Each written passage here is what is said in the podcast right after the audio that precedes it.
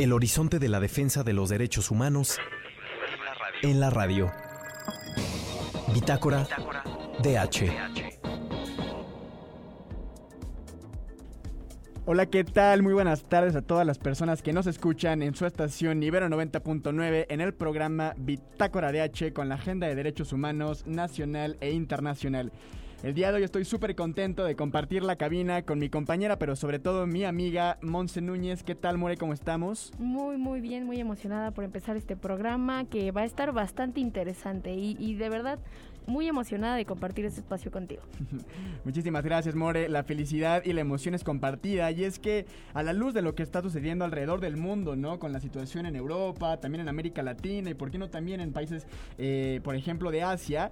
Vale la pena hablar, por ejemplo, sobre, esta, sobre la importancia de la resistencia ante la barbarie de violencia e indiferencia globalizada que vivimos, ¿no? Hace poco estaba escuchando en las redes sociales a un joven cuyo nombre, eh, la verdad es que ahorita no me acuerdo, pero muy valiosa las reflexiones que nos aportaba al preguntarse, Monse, ¿se nos acabó el dolor? ¿Se nos desgastó el asombro? ¿Se nos olvidó el valor de la vida?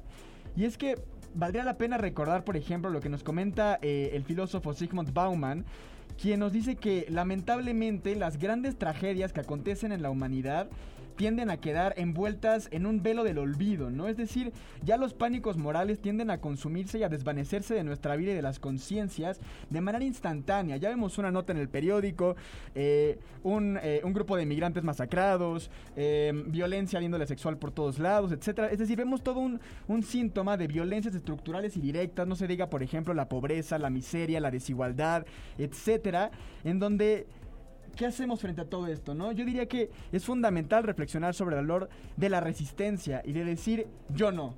Yo no quiero ser parte de esto, yo me rehúso a permanecer en silencio, yo me niego a perder el asombro y la esperanza, ¿no? Eh, es decir, no quiero ser cómplice de la barbarie y creo que es fundamental que mantengamos encendida esta rabia, esta indignación encendida ante estas graves violaciones a los derechos humanos que se reproducen con absoluta impunidad y que ahora parecería que no provocan ni la más mínima conmoción a nivel internacional. More, ¿tú qué opinas sobre todo esto? Fíjate que concuerdo completamente contigo y, cada vez que mencionamos estos temas, las noticias que vemos a diario, resulta sumamente complejo realmente preguntarse si a alguna persona no le indigna y realmente pasa por su cabeza decir qué está pasando, qué nos llevó a este punto y aún así, ante todo lo que tenemos alrededor, decir prefiero quedarme sentado, sentada y no hacer nada. Justamente acabas de comentar esa importancia de alzar la voz, de hacer algo. Y creo que eso se puede hacer desde muchísimos espacios muy distintos a amigo. Efectivamente, Monse, a veces tendemos a ver el activismo simplemente como el hecho de salir a las calles, ¿no? Y manifestarse, lo cual es fundamental Totalmente. por N número de razones, ¿no? Pero también, por ejemplo, hay que mencionar que hay del arte. Que hay sobre todo, por ejemplo, también de estos espacios radio, radiofónicos, perdón, como Bitácora, ¿no? Y de muchos otros espacios, como asociaciones estudiantiles, como colectivos de víctimas, etcétera, que al final estamos en pie de lucha para construir un mundo más justo y pacífico. Y, en este sentido también creo que es bien importante que quienes defendemos los derechos humanos no perdamos de vista que los logros no necesariamente son medibles numéricamente, es decir, no es a veces tangible los resultados, ¿no? Pero no por eso son menos importantes, es decir, eh, no, hay que, no hay que perder de vista que por más pequeñas que se vean a veces los cambios o las situaciones donde estamos trabajando en terreno, a la luz del monstruo de la violencia que se representa, como ya comentamos, en desapariciones, en ejecuciones, en torturas, en todo un síntoma de violencia horrible, vale la pena recordar que cada vida es un mundo y que vale la pena luchar para proteger su dignidad y la de todos y todas sus familiares que merecen verdad, que merecen justicia, que merecen reparación, ¿no? Y hablando de experiencias personales, Mons, igual ahorita me gustaría que, que pudiéramos platicar inclusive sobre ciertas experiencias que nos han marcado, ¿no? Yo, yo empezaré rápidamente por esta en donde trabajando una vez con un colectivo de víctimas, ¿no? Y organizaciones no gubernamentales, pues una víctima, eh, logramos que su caso, ¿no? Eh, efectivamente pudiera proceder para realizarse una apertura de la investigación y que se, que se investigara con perspectiva de género. Y no sabes la emoción que fue el mirar a la víctima y compartir ese momento de rabia, pero al mismo tiempo de dicha por haber conseguido, ¿no? Mano a mano, eh, ese triunfo que como eh, comento, no es que se pueda medir numéricamente, incluso se podría perder en las páginas de los periódicos, pero es fundamental entender que una vida cambió y que por ende también el mundo cambió. Monse, no sé si tú quieras compartir, nos tengas alguna experiencia ahí que quieras con la audiencia compartir. Claro que sí, muchísimas gracias amigo. Pues no sé, en este momento vienen bastantes cosas a mi cabeza, pero realmente me quedo bastante quizá con las charlas que he tenido el gusto de tener con compañeros, amigos, amigas, en donde, o con la familia misma, en donde platicas de alguna noticia, pero realmente no se queda solo ahí, como en ese trago amargo y decir, lamentablemente la situación es así, no hay nada que hacer. No, justamente es romper con ese tipo de frases, en donde se empieza a mecanizar un diálogo y dices, ok, ¿qué puedo hacer desde mi trinchera? ¿Qué puedo hacer el día de mañana? ¿Qué, qué, qué, sí, qué, cambios puedo hacer que abonen a que esto no se siga reproduciendo. Quizá pensemos en cuánto tiempo eh, le, destinamos a la sociedad y con ello me refiero a qué tan amables somos con las personas que nos rodean, que nos rodean. Podemos empezar desde una sonrisa, desde ayudarle a una persona y aun cuando esas acciones parezcan mínimas, sí notan la diferencia. Creo que a veces frases como el granito de arena pueden parecer muy repetitivas, pero sí ayudan bastante. Concuerdo completamente, Monse. ¿Y por qué no en esta misma línea escuchamos el audio de nuestros y nuestras compañeras de Bitácora justamente sobre las motivaciones que les inspiran a seguir alzando la voz? A mí me motiva a seguir alzando la voz el hecho de que todos somos personas y debe caber en nosotros la empatía porque mientras siga existiendo una sola persona oprimida, los demás no somos libres. Yo alzo la voz porque busco conectar y crear comunidad con todas las vidas que existen en este mundo, porque no me puedo quedar callada nunca ante las injusticias que se dan, porque necesitamos todos alzar la voz. Me motiva alzar la voz porque espero crear conciencia en nuestra comunidad acerca de que la violencia y la injusticia no son normales agradecemos muchísimo las intervenciones de estas personitas que nos acompañan justamente en este espacio radiofónico, todo el equipo Bitácora DH, en donde queríamos destinarnos quizá muy brevemente, en unos segundos, y decir qué es lo que nos mueve, qué nos motiva a hacer lo que hacemos. Quizá a veces hablamos de diferentes temas de coyuntura, sean nacionales, internacionales, pero no queremos perder esta esencia de decir yo hago esto, por esto, por esto y por esto. Lo que me mueve es esto. Y muchas de las palabras que encontramos en nuestros compañeros y compañeras es esta parte de decir no quiero ver el mundo como está, quiero abonar ese granito de arena, quiero dejar algo y no ser parte de las cuestiones o cosas que hacen que se siga perpetuando la violencia.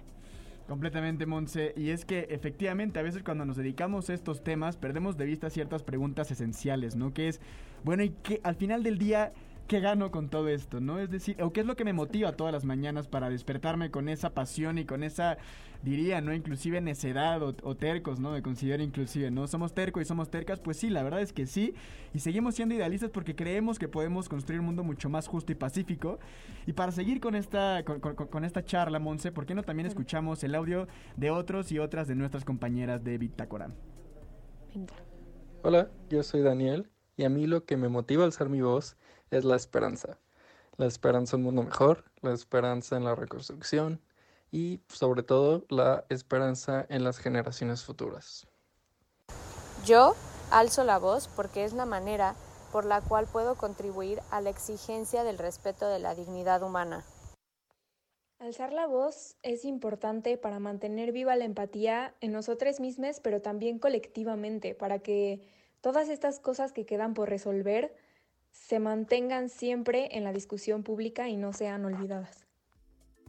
Qué valioso lo que nos han compartido nuestros compañeros y compañeras y justamente hablaban de factores fundamentales como la empatía y el amor. Eh, no queremos romantizar las cosas, pero sin duda alguna creo que no hemos valorado y hemos sido tan conscientes de lo fuertes que son estas dos palabritas y todo el trasfondo que traen. Cómo pueden ser un gran motor para el activismo y cómo se puede ejercer activismo desde el amor, desde la empatía, desde nuestros círculos más cercanos, sean las instituciones, el lugar en donde estudiamos, nuestra calle, la colonia, lo que sea. Hay muchas formas de guiarnos y hacer algo. Completamente, Monse. Y es que como comentas, eh, vivimos en un mundo en donde ya la palabra de amor y empatía suenan o parecen sonar super cursis, ¿no? Cuando realmente yo creo que si no fuera por estas dos eh, grandes fuerzas, pues estamos entonces en el más absoluto desamparo, ¿no? Tanto a nivel personal como a nivel social e, el amor y la empatía son la base de la solidaridad al final del día, ¿no? Y es que justamente yo creo que lo más importante es tratar de hermanarnos en el dolor, como ya lo diría Estela de Carlotto, igual eh, ahorita eh, tú nos podrías recordar bien bien cómo va esa cita que tanto nos gusta, Monse, pero es que creo que es fundamental, ¿no? Porque si no tenemos la empatía, y esto es importantísimo, ¿no? Porque también en el debate de las luchas sociales está esta parte de, como al final no son tus violencias, no puedes hermanarte en el dolor conmigo. Y la verdad es que yo discrepo de punta a punta. Esto no quiere decir que entonces hayan personas que tengamos que abanderar los movimientos y tomar posiciones que no nos tocan, ¿no? Efectivamente, no hay que arrebatar la voz, sino yo creo que más bien la, aquí el tema o lo que a mí me gustaría platicar es hay que amplificar las voces, hay que sumar fuerzas y ocupar el lugar que nos toca en las luchas sociales, ¿no? Si nos pusiéramos en ese extremo de que como a mí no me toca la violencia, yo no puedo entonces hermanarme contigo en el dolor, pues entonces, por ejemplo, el movimiento afroamericano a favor de los derechos sociales, civiles y políticos nunca hubiera contado con el apoyo de población eh, blanca, por ejemplo, ¿no? O entonces, ¿cómo está esto? La comunidad LGBT, TIQ no podemos contar con el apoyo de personas que no pertenecen a esta comunidad. Yo que pertenezco a la comunidad LGBT y que me asumo como tal, yo la verdad es que encantado de que sumemos fuerzas, ¿no? Y así podemos ir con N número de ejemplos. Yo creo que lo fundamental es tener empatía y solidaridad para poder darle una buena causa a todos estos temas sociales tan importantes en favor de los derechos humanos. Pero no sé, Monse, ¿tú qué opinas de todo este debate? Puedo estar completamente de acuerdo, amigo. Y fíjate que ahorita que comentabas esto, me acordé bastante de una frase que, que suele escucharse mucho y es como de, pues es que hasta que no le toque a alguien de mi familia, un amigo, quizá mi hermana, mi mamá, pues, eh, o sea, es, es, es, problema de otras personas. Y puedo entender esta, esta parte de no querer cargar con otros temas que quizá no nos corresponden, quizá, y digo quizá y lo remarco muchísimo, pero justamente frases como esas son las que generan indolencia y nos vuelven, pues nos destierran un poco de nuestra propia humanidad y eso se trata de que nunca lo olvidemos y nunca lo dejemos ir. Y ahorita justamente, Emi, estabas mencionando una persona que creo que es muy emblemática y que ha dejado bastantes palabras muy tatuadas en nuestras mentes y es Estela de Carlota, una de las abuelas de la Plaza de Mayo. Y ella habla justamente de cómo nos podemos hermanar en el, en el dolor. Así lo hicieron ellas. Y que si la justicia rechaza las denuncias, se debe seguir y seguir adelante hasta derrumbar la barrera de la impunidad y el velo del silencio tremendas palabras que creo que hay que quedarnos toda la tarde, todos los días y toda la vida. Efectivamente, Monse, me gustaría que dejáramos a la audiencia que nos está escuchando con estas palabras de Estela de Carlotto, para no agregar más, dejarlo como un eco en el espacio. Vámonos a un corte musical y regresamos en unos momentos. No se vayan. Y estamos de regreso en Bitácora DH con la agenda de derechos humanos nacional e internacional. Mi nombre es Emiliano Romero. El día de hoy estoy en cabina con mi amiga Monse Núñez. Acabamos de escuchar un rolón de Anna T. Hooks que se llama Sacar la Voz. Y bueno, personalmente me parece que es una canción bellísima que justamente expresa, además, muy, muy ad hoc, este tema que estamos abordando hoy sobre la importancia de la resistencia, ¿no? En donde diría eh, nuestro compañero y amigo también Jacobo Dayan, en donde la resistencia y su valor radican precisamente en la resistencia misma, ¿no? En decir, yo no, yo no quiero formar parte de esa barbarie, de indiferencia y de violencia que consume nuestro país y que consume eh, nuestras naciones a nivel internacional, y por eso es importante la empatía y la solidaridad. Antes de continuar con este temazo, les invitamos también a seguirnos en nuestras redes sociales, donde nos encuentran como arroba y arroba ibero99fm. Monse, ¿qué más nos puedes platicar sobre todo este tema que hemos estado conversando el día de hoy? Claro, amigo, pues eh, diversas reflexiones creo que hemos compartido y, y, hay grandes movimientos sociales que hemos vivido a nivel nacional, internacional e incluso en nuestros círculos más cercanos. No me gustaría irme tan lejos. Creo que ha, habido grandes enseñanzas desde movimientos que hemos tenido de nuestra universidad, por ejemplo, que es la Universidad Iberoamericana. En este momento pienso en el movimiento Yo Soy 132. Es enorme, enorme y de, de este movimiento existieron grandes legados, se hicieron grandes cambios en lo que hace la representación estudiantil o, los líderes estudiantiles, las voces estudiantiles y se hacen cambios realmente, los colectivos hacen cambios. Mm, también me gustaría pensar en, las diferentes, no sé, como ejemplares que hemos tenido en nuestro, en nuestro país y cómo sí se han hecho cambios respecto a las grandes olas de violencia que hemos vivido, frente a las violencias por razón de género, la comunidad LGBT, las graves violaciones a los derechos humanos. Entonces hay diversas luchas, hay diversos grupos, pero los avances existen, indiscutiblemente. Totalmente, sí, y ahora que están mencionando movimientos estudiantiles, pues ¿por qué no? También mencionar el movimiento estudiantil del 68, ¿no? Que somos realmente hijos de ese movimiento, hijos e hijas de esos movimientos, de esas luchas y de esas exigencias que, bueno, lamentablemente vemos eh, pues este acontecimiento terrible de la masacre, ¿no? En Tlatelolco y demás. Pero lo que comentas es fundamental, ¿no? Inclusive cuando los cambios no se ven de manera instantánea al otro día, al final dirían se va haciendo un repertorio de acción colectiva en donde ya posteriormente las personas tenemos este bagaje, este, existe esta conciencia y entonces podemos seguir abanderando, ¿no? Estas luchas que ya nuestras eh, anteriores generaciones han empezado a emprender.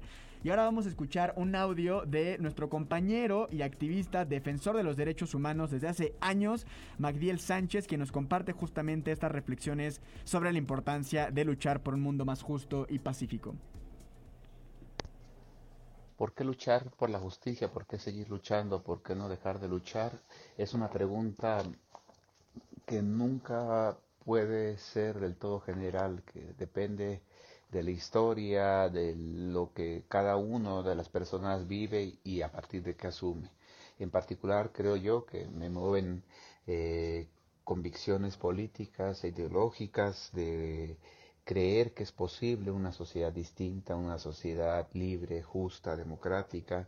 Eh, me mueve evidentemente la indignación este, de lo que estamos viviendo, del horror, eh, la convicción de que hay que hacer algo para evitar no acostumbrarnos, sino naturalizar las infamias, las ignominias y los horrores del día a día que vivimos. Eh, creo que es importante tener en cuenta que hay que seguir luchando porque faltan muchas cosas por hacer, porque las grandes eh, injusticias que en otro tiempo han llevado a las históricas rebeliones, revoluciones y transformaciones tan importantes que han sacudido la historia de los pueblos siguen vigentes hoy y son muy urgentes. Sin embargo, creo que también la pregunta es más bien, tiene que ver o desde mi inquietud es en cómo logramos transmitir esas convicciones o esas esas ideas y esos posicionamientos de lucha con más gente. Y ahí es donde luego cuesta mucho trabajo poder eh, hacer que más gente eh, sea partícipe de eso. Tener la convicción de por qué lucha cada uno puede ser muy bonito y puede ser muy autorreferencial eh, para seguir luchando y para sentirse bien con uno mismo. Sin embargo, creo que el punto de reflexión, más que pensar en uno mismo, tiene que ver en cómo extender, cómo contagiar y cómo eh, lanzarse a irradiar las convicciones, a irradiar la necesidad y la pertinencia de luchar con más gente y hacer que esas formas de lucha no sean solo episodios, eventualidades o circunstanciales, este, que sean las motivantes de esas acciones colectivas, sino que sean también un ejercicio permanente, constante, crítico, profundo y cada vez más radical, y porque es la única manera de poder cambiar grandes, los grandes problemas, las grandes estructuras de dominación, de horror que hoy son nuestra vida cotidiana. Agradecemos enormemente este, este audio que nos ha mandado nuestro, nuestro compañero y amigo y que también nos ha enseñado bastante Magdiel Sánchez Quirós, un activista que sin duda alguna ha dedicado bastantes años a la defensa de, de la tierra y el territorio y también en general de los derechos humanos. Eh, como él, la verdad es que existen bastantes personas en nuestro país que podemos seguirles la pista, escucharles. Sobre todo, me gustaría puntualizar esa parte de escucharles. Escucharles, saber cuáles son sus opiniones, sus reflexiones sobre ciertos temas que acontecen todos los días en nuestro país. Y bueno, eh, hay hay una gran responsabilidad en continuar justamente este legado de la lucha social. Eh, si bien hemos mencionado un cúmulo de hechos que, que han sin, sin, duda alguna sembrado la historia, puede ser de nuestro país, del mundo, ha habido varias personas que estuvieron ahí desde una pancarta, desde la persona que se quedó en la banqueta y no se movió, las personas que hicieron quizá una huelga de hambre, podemos pensar en muchos ejemplos, pero gracias a eso, Hoy hubo cambios, hoy vivimos en la sociedad que vivimos. No podemos decir que el día de mañana ya vamos a tener un, día, un, un mundo quizá perfecto o ideal, pero los cambios existen. Quizá muchas veces no los veamos de forma material, pero sí los veremos el día de mañana en el cómo nos relacionamos, en cómo se articula la sociedad. Entonces, por eso, por eso y más es que vale la pena. Emi, ¿tú qué opinas de esto? Yo estoy completamente de acuerdo con lo que comentas. A ver, estamos muy lejos de tener un mundo utópico en donde ya se respeten los derechos humanos, ¿no? Digo, quizá podemos pensar en un par de casos excepcionales y aún así lo pondría en tela de juicio, ¿no? Algunos de los países nórdicos en donde, bueno, quizá no hay tantas noticias de violaciones graves a derechos humanos como en países, lamentablemente, como en México, como en muchos otros países latinoamericanos y alrededor del mundo, ¿no? Repito, estamos muy lejos de eso. Sin embargo, no hay que perder de vista que heredamos y al mismo tiempo construimos el camino de la justicia ¿no? Y por eso mismo también yo reafirmaría este sentido de responsabilidad que tenemos, ¿no? Porque si al final las generaciones actuales y las futuras decidiéramos simplemente permanecer indiferentes, permanecer indolentes ante la violencia que nos está consumiendo todos los días, el trabajo de todas las generaciones que vienen y que nos han precedido quedaría completamente en el vacío, ¿no? Y en el más absoluto desamparo. Entonces, es fundamental. Sí, faltan muchas cosas, pero hay que seguir y seguir adelante, como lo decía Estela de Carloto, hasta que la dignidad se haga costumbre, como, es, como hemos escuchado y como tenemos grabado, ¿no? Y debemos seguir en pie de lucha, efectivamente, hasta que se haga realidad esa promesa y esa Declaración Universal de los Derechos Humanos. Totalmente, mi. Y de hecho, en este momento me gustaría a, a, ti, persona que nos escucha, sea que te encuentres en la comodidad de tu casa, sea en el coche, en donde sea que nos estés este, escuchando, cuando tengas un momento, te invito a que hagamos una pequeña actividad. Y esta actividad es buscar en, tu buscador de preferencia de Internet y pongamos la palabra activismo. En automático, en, en, las imágenes nos van a salir diversas ilustraciones de puños arriba, fotografías de diversas marchas, pueden ser marchas feministas, etcétera. Puede ser por muchísimas cosas, pero ¿qué vamos a ver ahí? Vamos vamos a ver muchísimos simbolismos, pero aquí quiero resaltar algo que siempre he escuchado y que la verdad es lamentable. Muchas veces escuchamos esta parte de, ah, es que son un par de revoltosos, revoltosas que no tienen nada que hacer. Y justamente la invitación es a escuchar y aprender a ver el trasfondo del por qué las personas están ahí, por qué una persona sostiene un cartel, por qué una persona salió con su megáfono, por qué una persona salió a marchar, por qué están pintando, por qué están rompiendo, rayando, lo que sea. ¿Por qué? Preguntémonos por qué antes de enjuiciar o quizá emitir un comentario que puede estar erróneo. Así que esa es la tremenda invitación. Busquemos brevemente qué es el activismo, veamos las imágenes, denle clic a la que gusten y pongámonos a escuchar y ver. Me parece súper valiosa esa invitación que nos haces a la actividad del buscador en internet y nada más para agregar, igual ahí digo, es un debate que da para muchísimo, pero sobre todo y remarcar esta parte de que la empatía es la base de la solidaridad y al final hay que mirar esas fotografías y todo lo que va a aparecer en el buscador, porque como comentas, si no entendemos esa parte, si no tratamos de ponernos en los zapatos de las víctimas que están ahí en las calles, que están rompiendo, que están quemando y que están haciendo de todo, y esto es bien importante, si están ahí es porque fue o porque es la última opción ante un sistema podrido que le cierra las puertas a la justicia, a las víctimas de desapariciones, de feminicidios, de tortura y de N número de razones. Por esa razón están rompiendo en las calles y con, yo diría, con todo el entendimiento y con toda la justa razón en favor de la dignidad humana. Totalmente. Eh, pero bueno, es un tema que como comento, da para muchísimo, lamentablemente no podemos ahondar mucho en ello. Y yo nada más quisiera recordar esta frase que me encanta de Elie Wiesel, que es sobreviviente del holocausto y ganador del Nobel de la Paz. Y él nos recuerda que el prisionero en su celda, los niños hambrientos, los refugiados sin hogar, no responder a su dolor ni aliviar su soledad ofreciéndoles una chispa de esperanza es exiliarlos de la memoria humana. Y al negar su humanidad, traicionamos la nuestra. More, ¿qué puedes decir eh, con respecto a ese tema de la indiferencia? Wow, eh, la verdad es que esta cita que nos compartes me, me, deja un poco sin palabras, pero sí me gustaría como mandar ese mensaje justamente a la indiferencia, lo que has comentado, y es decir, si es que le puedo hablar a la indiferencia, es como de no te quiero en mi vida por favor no estés frente a mí, no te me presentes porque realmente no te quiero. Quiero formar parte de otros espacios, quiero llenarme de otras emociones, otras motivaciones y sobre todo no quedarme callada. Si estoy aquí y creo que le está respirando ya razón suficiente para decir no quiero ser parte de todo aquello que perpetúa aquello que daña a unas personas. Totalmente, Monse. Y bueno, ya nada más para terminar, eh, reafirmar que esta terquedad y esta esperanza de seguir luchando es fundamental para caminar hacia esa utopía en donde justamente la utopía sirve para eso, ¿no? Diría Eduardo Galeano, para caminar.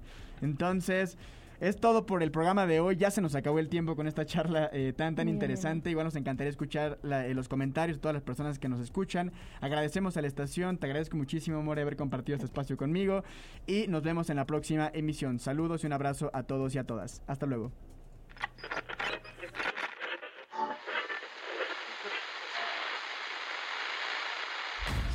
El horizonte de la defensa de los derechos humanos en la radio. Bitácora DH.